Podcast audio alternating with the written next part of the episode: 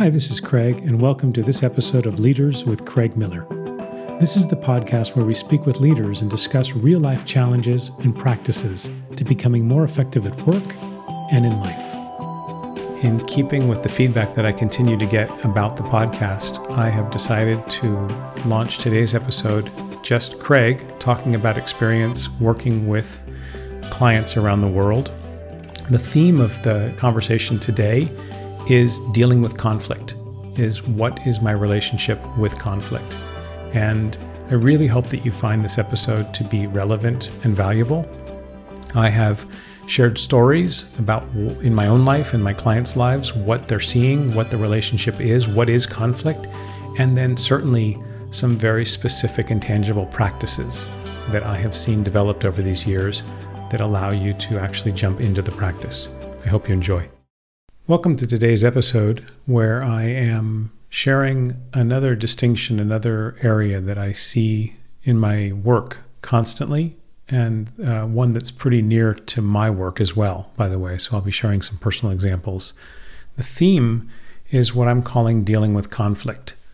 And I want to talk first about what do I mean by conflict. So as I reflected, I think it's situations and ultimately conversations that are uncomfortable and uncertain. And one of the things that I see so often in the world that I work in are leaders who are building entire strategies uh, to avoid some of these difficult conversations, difficult situations, and avoid the uncomfortableness and the uncertainty. And what I thought we could explore today on the episode is why does this happen? Why is this a challenge? When we take a deeper look at what is it producing? What are some of the shadows of this? And certainly, as always, what can I practice if I want to change the way that I work with and in conflict? To get us started, I uh, have a story to tell that I think is a great example years and years ago here in Madrid, my wife and I went to a grocery a grocery store and parked in an outdoor parking structure. And it was a busy weekend day, and there were no spaces to be found. We'd been kind of circling for a while, and finally saw a space. And unfortunately, there was an SUV that was parked in its own space, and then about a third of the one that we were seeing. And you know, both of us immediately got angry at the entitlement and the unfairness. And as we're sort of getting angry and figuring out if we can fit in that two thirds of a space, lo and behold, out comes this couple with their shopping cart. And clearly, in about a second, we see it's the people that own that car that had parked like that. So, my wife, being my wife, uh, says, I'm going to get out and talk to them. Ava is someone who I wouldn't say seeks out conflict at all. That's not what she does. However, her relationship with conflict I would call much healthier than mine. She's definitely more comfortable with it than I am. And I would even go on to say there are times when she's enjoyed, in quotes, a good fight. And I've never really reached that level. And so I remember vividly her saying, I'm going to get out and talk to these guys. And I I think I sunk in my chair for real. Like the sense that I have is, oh, please let this be over fast and let me go into the grocery store. I don't want to be here right now. So I don't even remember if th- what happened with that conversation, but I, I did want to share the story because it's a very different relationship with conflict. And I always come back to that in, in, as a way to remember this is what it feels like. And it, and it does feel like something. So, any of the listeners today that have a hard time with conflict will know what I mean when I say you can literally start to sweat. You can feel a pit in your stomach.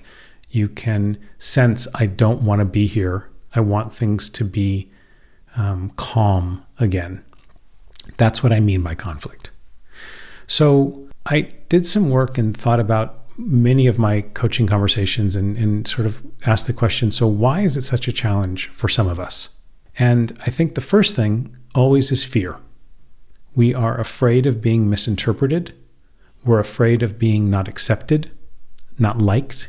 And if I take it to the extreme, at least for me, and I think many of my clients, if I listen to them, it's ultimately being ostracized, being sent out of the village, not belonging, and even losing a sense of power, albeit false power, but certainly losing that sense of power. So fear consistently points to the loss of something. And I think one of the first challenges for those of us who are avoiding conflict is based in fear. We are afraid of things, of, of that balance being upset. For many of us, having a sense of harmony, that feeling that everything is okay, is actually more important than dealing with conversations which do need to happen. So it, I don't think it's that we don't see that the conversation needs to happen. We see it. It's just it puts in danger this sense of harmony, and so we constantly and consistently choose harmony. So, for instance, like saying no to something would be an example, and and the ability to say no, I'm I'm actually not going to do that, or sharing that there's a trust issue with my boss, with a team member, with a peer, confronting a behavior that's not fair, like my example in the, in the grocery store. But how many times are we at work where we as the leader need to confront that something is happening that is inconsistent with what we've decided as a team around our values, as an example. And yet, if I'm a conflict avoider, I really am not going to have that conversation easily and will often avoid it, which of course can lead to the team that is living the behavior questioning my leadership and questioning our values and ultimately questioning the trust that they have in me, in the organization, in the team, etc. Another pitfall um, that I see is that if I avoid tough conversations with my team, I unfortunately may end up just doing the work myself. So, per a previous podcast and conversations that we've had, this concept of working in or on the business, I think this is another place where many of us get sucked back into the business when we know we should be working more on the business. And that's because if I'm avoiding tough conversations that uh, someone who in my first line is not picking up their part or the quality that they're doing is not to my standard. These are conversations that are really tough to have. I feel like I'm going to offend them. I feel like I'm, they're going to leave the team. The sense of harmony could go away. And so, what I end up doing is I end up just doing the work myself. Or sometimes what I end up doing is giving it to that one person that does get me and doesn't seem to have any conflict. And of course, then that overloads them or me. And so these are some of the things that I think answer the question why is it hard for many of us? And yet, if we keep going, if we take a, take a look a little bit deeper, here are some reflections that I have put together. Those of us who avoid conflict and difficult situations often end up facing our worst nightmare. This is a bit of the irony. The reason that we are staying away from the conflict is because we believe if we can keep things harmonized and okay, then we will succeed and we won't let anyone down. And yet, if we don't have the ability to take on the conflict, to say no, to share what we see, even if it's not easy to do, the end result is that the team, the business, the project will fail oftentimes, and we will let other people down. It's something that when you step up above, I often talk about the balcony. Can you go up to the balcony and take a look at what's really happening? This is what I find quite ironic is that in many ways, the whole reason that we're trying to keep things balanced and, and harmonized is to avoid what is actually being created by not having the courage to have a tough conversation, to take on some conflict. Another observation that I would bring is that human behavior and interaction is simply messy a lot of the time. It just is. We, would like everything to be black and white and perfect. And my experience is that's not how things work with human beings. And it requires, when we're working with human beings, that we see and have missing conversations. And oftentimes, those missing conversations are the scary ones that we're avoiding. And we don't know where they're going to go. One of the fears when I'm working with clients that they often bring up in the confidence in the safe coaching space is what if I have the courage to finally bring this conversation to this person, which I don't really want to do, but I see that I need to? What if I have the courage to bring the conversation and then things get worse than they are right now? Which is a great question. And unfortunately, doesn't have an answer. I guess the answer is it might and it might not. And a question I would always bring as a coach is and what's the cost if you don't have the conversation? And let's take a look. The irony in all of this, of course, as well, is that if I'm not practiced at saying no, and when I say saying no, I want to make a distinction here. I don't mean that my boss comes and says, I need you to work on this, and my answer is no. In, in like, like a child who's saying no to their parent, you can say no in a way that still says, I care about taking care of you. I'm committed to this role, to this business, to this organization. And what you're asking me to have ready on Tuesday, I cannot have ready until Friday. That's called making a counteroffer in a very simple format. Obviously, there are counteroffers that, that are much more complex. What's interesting is that if I'm not good at that practice, it almost always leads to overwhelm. Overwhelm is taking on more, committing to outcomes that are greater than the capacity that I have to produce. That's where overwhelm comes from. And it becomes a mood, the mood of overwhelm, which most people that I work with who have a hard time with conflict know the mood of overwhelm really well. And it's a horrible place to be, where it feels like I'm never going to get out of this place that I'm stuck. I don't even see the ability to ask for help or to get people to come next to me and, and work with me. And so the the thing that's so interesting is by not being able to say no, by not being able to have a conflictive situation conversation, the end of this is that I often end up in a place that was exactly where I didn't want to end up and why I'm avoiding some of the conversations. So, if we flip this around as one less one one last exploration, what I do find is that conflict, when it's handled in a positive way, when we bring good listening, when we have the courage to really step in, here's, here's what's so interesting it actually builds innovation, trust, and creativity on the team and in the organization. So, to, to be able to realize that by not allowing my team or myself to enter into positive conflict. I think the best way that I would describe the difference is conflict can be personal or content. When it's about content, I would consider that to be very healthy. I actually encourage teams that I work with to have content conflict, disagree with each other, have a debate, bring even passion. It's not personal. That's where I think it gets unhealthy.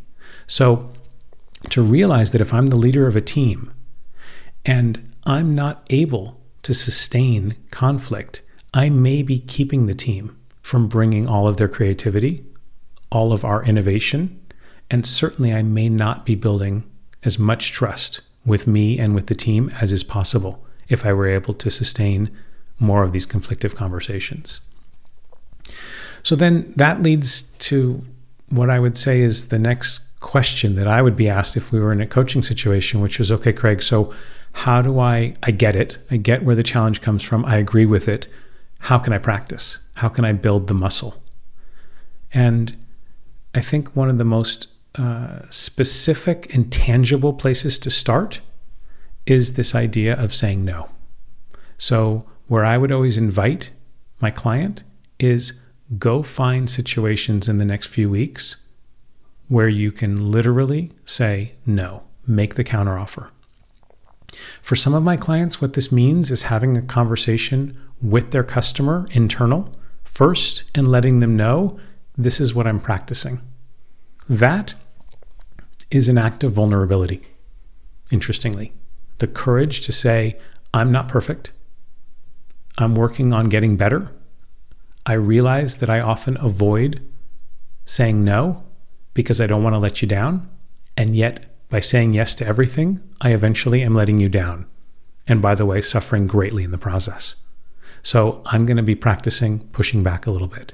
And it doesn't mean that I'm less committed, it's actually the opposite. So, on a personal level, I'll just share for years I've had my, a file on my computer. The title of the file is Saying No. And each time I say no to something, and these are real things, these are saying no to clients asking me to do something that's not fully aligned with my values, or clients asking me to be in a certain place that doesn't work for my commitment to my family. I'm giving examples. These are tough no's. I write them down every time and celebrate them in silence, just me. But my list is long, and this is a practice that's been going on for about 10 years. And I will share, it doesn't actually get that much easier for me. I wouldn't say that that sense of dread and of fear is gone. It's not. It's just that I'm able to do it in the fear. I notice the fear, I notice the uncomfortable feeling, and I still say no. And then I just pay attention to what actually gets produced. And since it is always positive, at least for me, I keep going. Another practice that I think is interesting is stay with the conflict a bit longer and notice what happens. So when you notice that there is a conversation around you that feels conflictive, notice that your reaction, your immediate automatic response would be to change the subject or declare it's time to move on in the agenda or try to play the, the, the middle person and, and, and create some peace. Actually, what I'm recommending and what I'm inviting is nope, stay with the conflict a little longer and, and see what happens for you and for others. Pay attention as well to the question what do I really have to lose here? So, beyond the emotion of fear, noticing that there's fear, almost get cerebral about it. A question I love to ask is okay, so I notice the fear, there's something that can be lost. What is it exactly? Am I really going to lose everything if I say no? If I have a conversation with a direct report and let them know that their behavior is not up to the standard that we've agreed to, as an example. What do I really have to lose here? Let's take a look at that. Another idea would be give someone on your team, and I would say eventually you could work up to giving your boss feedback, but give someone on your team constructive feedback. So, those of us that have a harder time with conflict, oftentimes it's very easy for us to say, What I appreciate about you is X.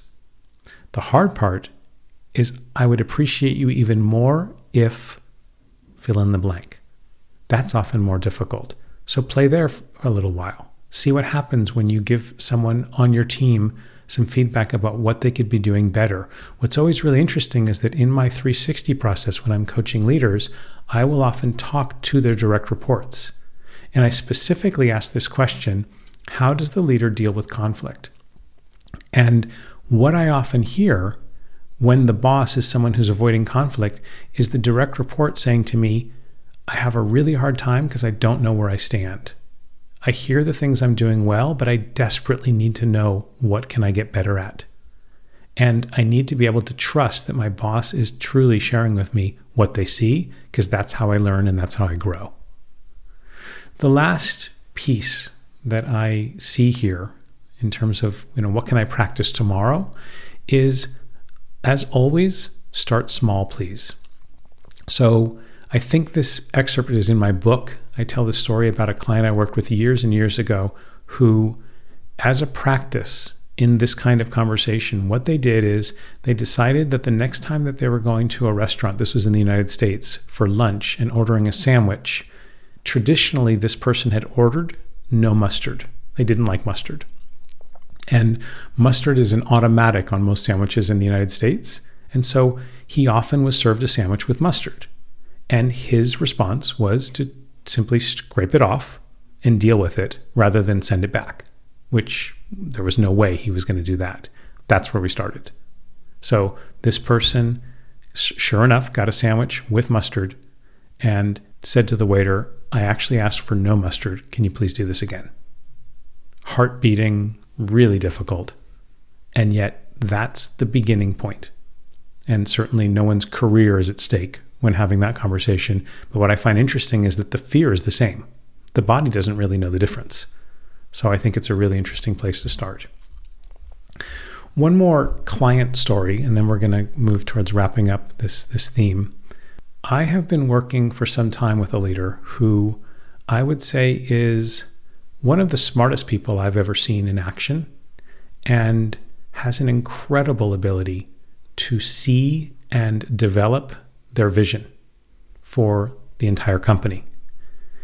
At the same time, this leader is conflict avoiding, is not interested in having tough conversations. And the shadow of this, what I notice in the organization, is that they are not fully trusted and not even fully respected, to be quite honest. Because the way that this leader shows up is that they are constantly changing their course, changing their stance to make sure that they're pleasing as many people as possible. And so, what that produces is an organization that doesn't really know where this person stands as the ultimate leader. And is this really the direction? Do I trust and bring my entire team and all of my efforts into this area when it looks like it's possible that two weeks from now, the entire thing's going to shift? And so I think the story is interesting as I watch because the relationship with conflict truly has an impact, a huge impact, not only on my team, but oftentimes on the culture of the entire organization and ultimately the potential success. So, in summary, as a way to, to, to, wrap up, what I see always, as I say on the podcast, is that leadership is a performance art. I learned that from one of my teachers, Bob Dunham. Leadership is a performance art. Now that I am no longer blind to seeing that I have been avoiding conflict in a way that may or may not be serving me, may or not be that healthy, what will I practice? I look at this and simply say, this is going to all be about practice. So what is it that I'm going to go practice? And and you know, on the podcast, I've supplied a few ideas, and there are many more. And I would encourage you to go look at what is it that I can actually go practice tomorrow and, and see if I can improve my relationship with conflict. Another thought is find someone that you trust in the organization and ask for feedback. So before I was talking about have the courage to give constructive feedback, please remember that asking someone close to you that sees you to give feedback is an incredible gift. So this would be someone that you would share and say, I'm really going to make an effort to stay with conflict a little longer, to say no and push back. Tell me, please, what you see in the team, in others, in our peers, because I can only see what I can see. And finally, this concept of giving yourself permission to be a beginner. For some listening, this may be something you've been working on for 10 years, and that's great. And for some, it may be that the theme caught your ear and caught your eye, and you haven't actually taken this on ever. And that's also a great place to start. We start where we are.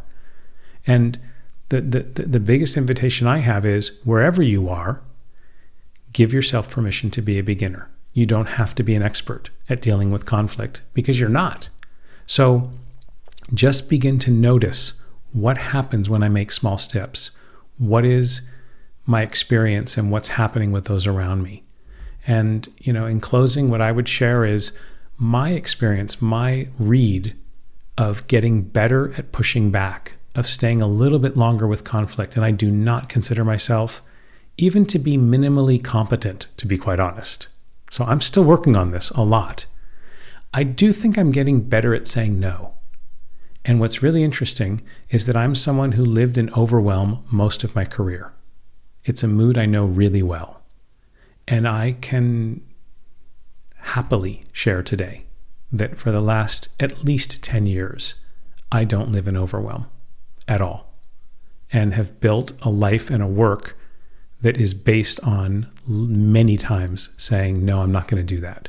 Because I simply am not willing to take on more than I can produce because I've lived there before and it's not a good place for me and it's not a good place for my clients. It doesn't produce good results. So I encourage you to find your practice. I certainly hope this was a relevant conversation. Ask people for help and just notice where you are in your relationship with conflict and see if you can find a way to keep getting better.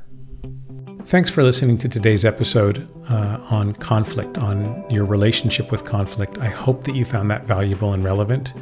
I constantly see this topic coming up with clients, and for some time have wanted to share what I'm seeing and some of the ideas around practices because in my work, I see an immediate improvement in relationships and in production, in, in actual output when leaders who have been avoiding conflict can begin to stay with it a little longer and begin to develop some of these muscles. So I encourage everyone listening to, to go work on this and to continue listening.